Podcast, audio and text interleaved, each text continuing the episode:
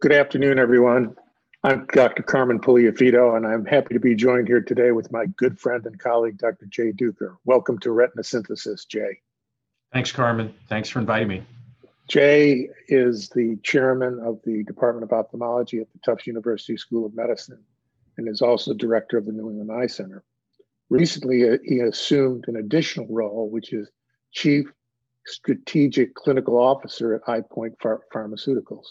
So Jay, why don't you tell us a little bit about EyePoint, uh, its market position, its technology, its products, and its future? So, so EyePoint is actually a company whose name not a lot of ophthalmologists necessarily know, but whose products uh, you probably do.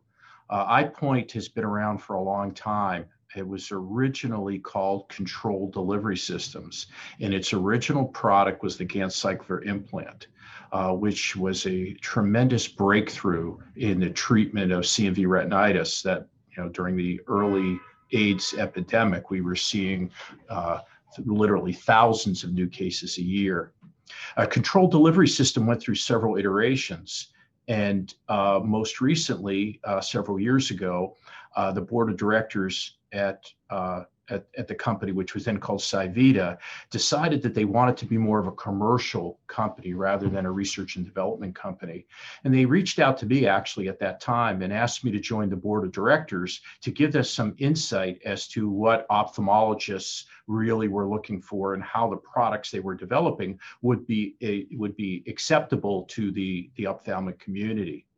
At the same time, uh, pSivida underwent a leadership change and brought Nancy Lurker in as the C E O. And Nancy has worked really hard to uh, elevate the company as a commercial stage company.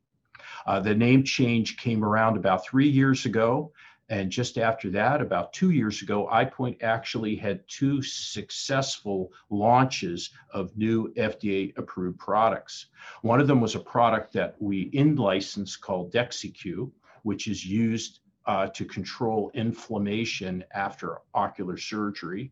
Uh, it's an intracameral steroid that's placed in the uh, uh, anterior chamber of the eye immediately after surgery and allows the patient to forgo topical steroid eye drops.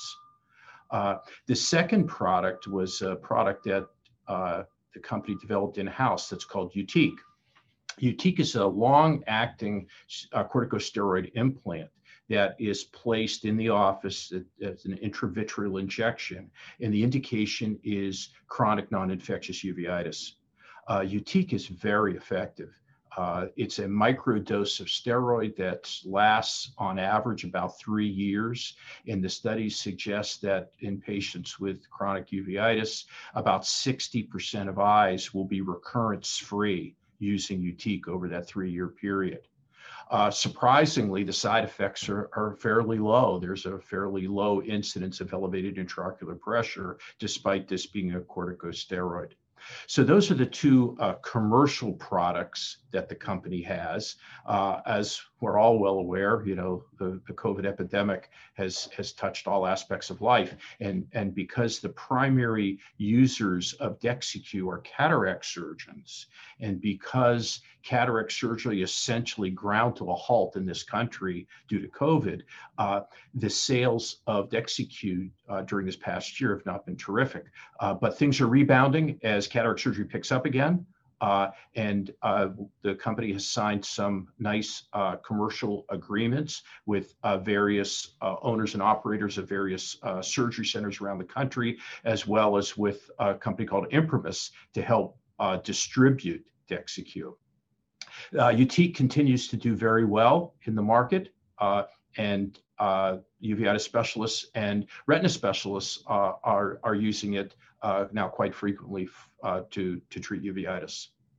Uh, so my role in the company uh, over the past year, year and a half has been a bit more of uh, what a board member would normally do. Uh, uh, Nancy Lurker turned to me uh, to give her some advice over strategy and pipeline and things like that. And, and finally, uh, several months ago, she came to me and said, Jay, you know, why don't we just make this formal? Uh, why don't we give you an official part-time position in the company? Uh, I said, sure, but I don't, of course, don't want it to interfere with my, my primary job as a retina specialist and a researcher and, you know, running the, the department here. Uh, and we've made it such that um, I'm able to, I believe, successfully balance those two roles. So, so my job at, at EyePoint is a bit unique. Uh, I, I don't have anybody necessarily, uh, you know, reporting to me. Uh, I'm involved in the development of uh, our major pipeline product, which is called E Y P nineteen oh one, which I'm happy to talk about shortly. Uh, but I'm also really assisting the company in looking at their pipeline. Uh, what EyePoint does that's really unique is they've got a really terrific F D A-approved delivery system for the eye. Uh, the, the delivery system uh, is approved in four products. Uh, it's been uh, shown to be safe in tens of thousands of patients. And that delivery system is excellent for small molecules. And, and we're able to leverage that technology to deliver other uh, small molecules and other company small molecules. And, and that's the, the other exciting part, part about this job is, is looking at the pipeline and, and trying to focus the company on, on what's likely to be successful in the near future. So you have a vision of the future of the treatment of macular neovascularization that is related to your work at the company. Well, I, I think we all would agree who treats this disease that the drugs we have to treat it are really terrific, but they don't last very long.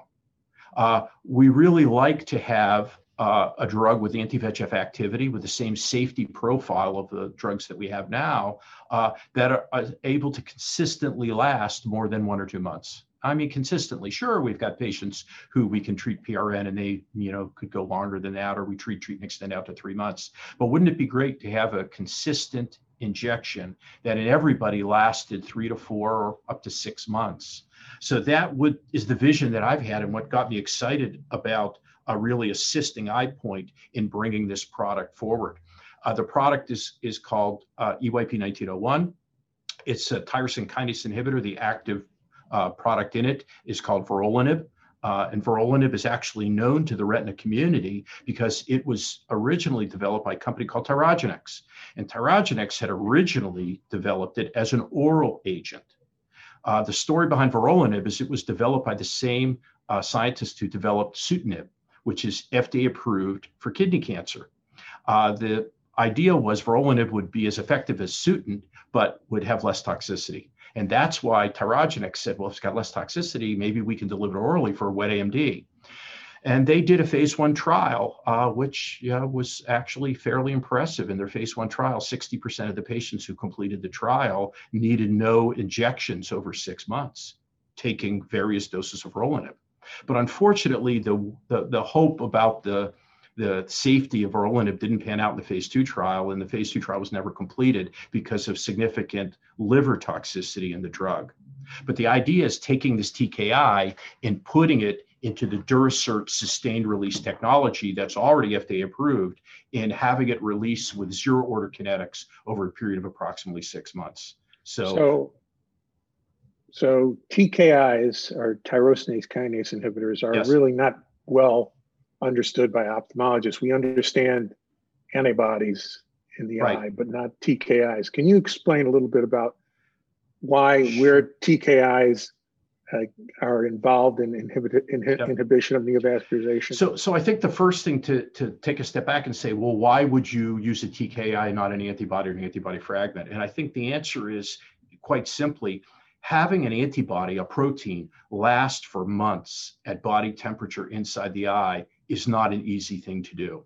There's been a lot of companies that have tried to do it. And as of now, we still don't have any true F D A approved sustained release devices for an antibody or antibody fragment.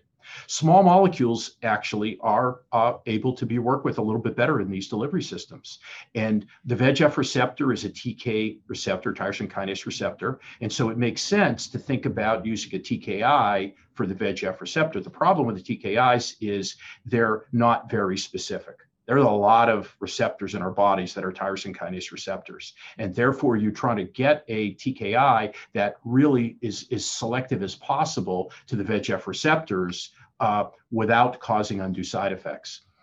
Now, the nice part about delivering it as the eye is you don't have to really have to worry about those systemic toxicities. Just the same idea behind delivering, you know, Avastin uh, locally to the eye, as you and Phil Rosenfeld did many years ago in Miami. The idea is we're going to circumvent the uh, systemic side effects in doing that. And this isn't a new concept. There are companies that have worked on uh, tyrosine kinase inhibitors delivered topically to the eye to try to penetrate into the posterior segment. And the problem they ran into is not that you couldn't get enough of the drug to the back of the eye to have a positive effect, but that when you did, you often ran into corneal toxicity. So by putting the T K I to block the V E G F receptor directly into the eye, hopefully we're going to have a better safety profile than what's been shown in these previous studies. So in, in your model, how often would this uh, drug be delivered? Well, we, we hope about once every six months. Uh, so the the the implant, the, the, this is a, an erodible form of the Durasert implant. The Durasert implant that's used, for example, in, in our Yutiq or Alimera's uh, drug, Eluvian, it's the same technology. Those are encased in a polyamide tube, and those polyamide tubes slow down the release rate. That's why the drug can last up to three years. Uh, by the same token, the polyamide tubes don't go away. So we, as an anti-V E G F drug, we don't want one that lasts three years. The sweet spot, I think, is right around six months. And plus, if we're going to do multiple injections, we don't want a lot of these uh, non-erodible tubes to be hanging around inside the eye. Uh, hence the, the uh, erodible Durasert technology. So we're going to uh, really have to see in a human eye how long the uh, implant lasts and how long it works. But presumably what we'll be doing once we hopefully show some efficacy in the phase one trials, as we plan the phase two and phase three trials, we're going to be doing re-injections to try to prevent reactivation of the, the disease. I think similar to what Genentech did with their refillable port technology. You know, they decided in the phase three trial to refill everybody at six months, even though they had patients in the early trial, some went along as long as a year and a half without reactivation. Right.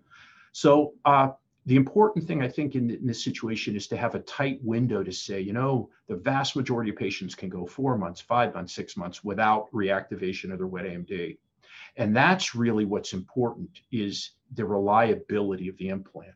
I don't think any of us will make a big deal if we have to reinject it every four months or every versus six months versus eight months, as long as we're, for those period of time, it's a reliable therapy.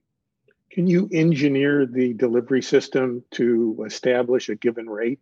Yes. So uh, there are multiple variables we can do. Uh, there's some that are obvious. The length of the implant, for example, the bore of the needle. We can put it through a twenty-two gauge, we can put it through a twenty-five gauge, we could probably put it through a twenty-seven gauge. Uh, and so the dose of the drug, the actual amount of drug that's delivered, can be a variable depending on those parameters. The other thing we actually have developed now is the technology to inject multiple implants through a single needle. So uh, if you want to get a higher dose, you can put two or even up to three implants into an eye with a single injection. There are other things we can do in the manufacturing that can alter the release rate as well. So what we're trying to do is kind of, you know, get into that sweet spot of uh, a high enough dose that it reliably takes care of the vast majority of patients' wet A M D without reactivation, but not last too short, not last too long, not be too big, not be too multiple. But there are multiple parameters that the scientists at EyePoint can adjust to, to account for that. So in your model, you would achieve uh, structural dryness in the retina, and then, uh, well, and maybe, then, and then move on yeah. to your products. So, so, so yes, and so I think that's one approach, and I think it would be perfectly acceptable to most retina specialists, and perfectly acceptable to have a label that might say, well, newly onset, new onset wet A M D previously untreated, do three monthly injections of an antibody, and then use our product as maintenance. It may also be possible that our product will have enough drug release to be a primary treatment as well. We don't know that yet. But either way, uh, that, that, that I think if we're able to maintain the majority of patients under a maintenance type therapy without reinjection over a period of, you know, as I said, four, five, six months, that's going to be a very successful product, whether patients have to be induced with an antibody or not. What are your phase one trial design? Open label, no control, dose escalation. Uh, interestingly, when we spoke to the F D A originally about the phase one trial design, they were so comfortable with vorolanib as a molecule because they've seen it go through phase phase one and phase two, and they've seen the I N D from Tyrogenex, and they were so comfortable with Durasert as a delivery system. Uh, they said, well, you know, you can do as few as six patients and then go right on to a phase two. Uh, we're not going to do that. We're going to do dose escalation, and then uh, presumably at the high dose that we believe is going to work, uh, we'll do additional patients to show efficacy and get some idea down the road of how long these implants are actually lasting, which will help us design the phase two and the phase three trial. So like like most phase ones, the primary endpoint is safety, but but I think all of us who are involved in this, we want to show some some sign of efficacy as well. So are you going to uh, look at eyes with active macular neovascularization in this trial? And we're going to do eyes that are previously treated uh, that have shown a response to an anti-V E G F. So when you say active, uh, they may not be active per se in the sense of having fluid or hemorrhage at the time they're enrolled, right. But they have to have been active at some point prior. Right, right. Well, this is exciting, Jay. Really, truly is. Um, But it's really been fun to be on this side of it as well. I mean, a lot of us get involved in clinical research, and uh, you know, in retina especially, we've had terrific opportunities to partner with industry. But to actually see what goes on and lift up the, the hood and look under and say, you know, what does it take to get an I N D and to get it into the clinic, and all the work behind that, it's it's really fascinating to be part of that. And the, the part that I think I've added to the company is to give them the clinical perspective of, you know, what do clinicians want? What are we looking for? What are the things that are important to us and to our patients and to the families? And how can we try to develop a product that's not only going to work in the laboratory, but, but check the boxes of all those constituents that we take care of? So what advice would you give to your colleagues that might be interested in a career in industry? Well, I, I think the, the primary thing to do, and my, my general advice is, do the things that you really are, find fun and are passionate about. You know, it's one thing to say, oh yeah, I'd like a job in industry, but but if if you don't like problem solving and you don't like teamwork, it's it's it's it's not gonna it's not gonna go very far. I mean, that's really what these industry approaches are. You've got problems, you're gonna have a series of problems. Every day might be a different one, and you've got to be able to keep an open mind and think outside the box, but work within a team. And, and because you, the, these are very, very complicated issues, and the studies are very complicated. And I have to say, you know, Carmen, you and I, we go way back. I don't believe, you know, when we started together, you know, thirty some years ago, that, that you would have said, oh yeah, Jay, he's headed for a career in industry. You know, I, I love taking care of patients, and, and I still do. Uh, but this is kind of how my career evolved, is that I had a certain skill set, and I really Uh, brought me joy and brought me satisfaction to be able to help companies solve these problems. And you have to have to have an institution that's willing to see the value of oh, your participation in industry. Absolutely. Absolutely. And, and, and I do have to say, Tufts is, is, you know, we have the same type of program that everybody has about, you know, the separation of church and state, and, and you have to be declare all the, the things that you do and be very open about it. But I have no problem with that. I really don't.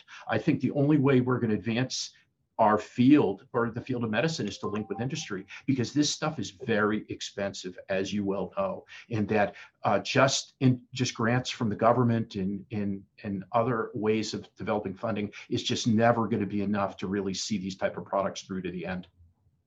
Well, Jay, this has been a great conversation. I I'm waiting for great things from EyePoint yeah. and great things from Jay Duker.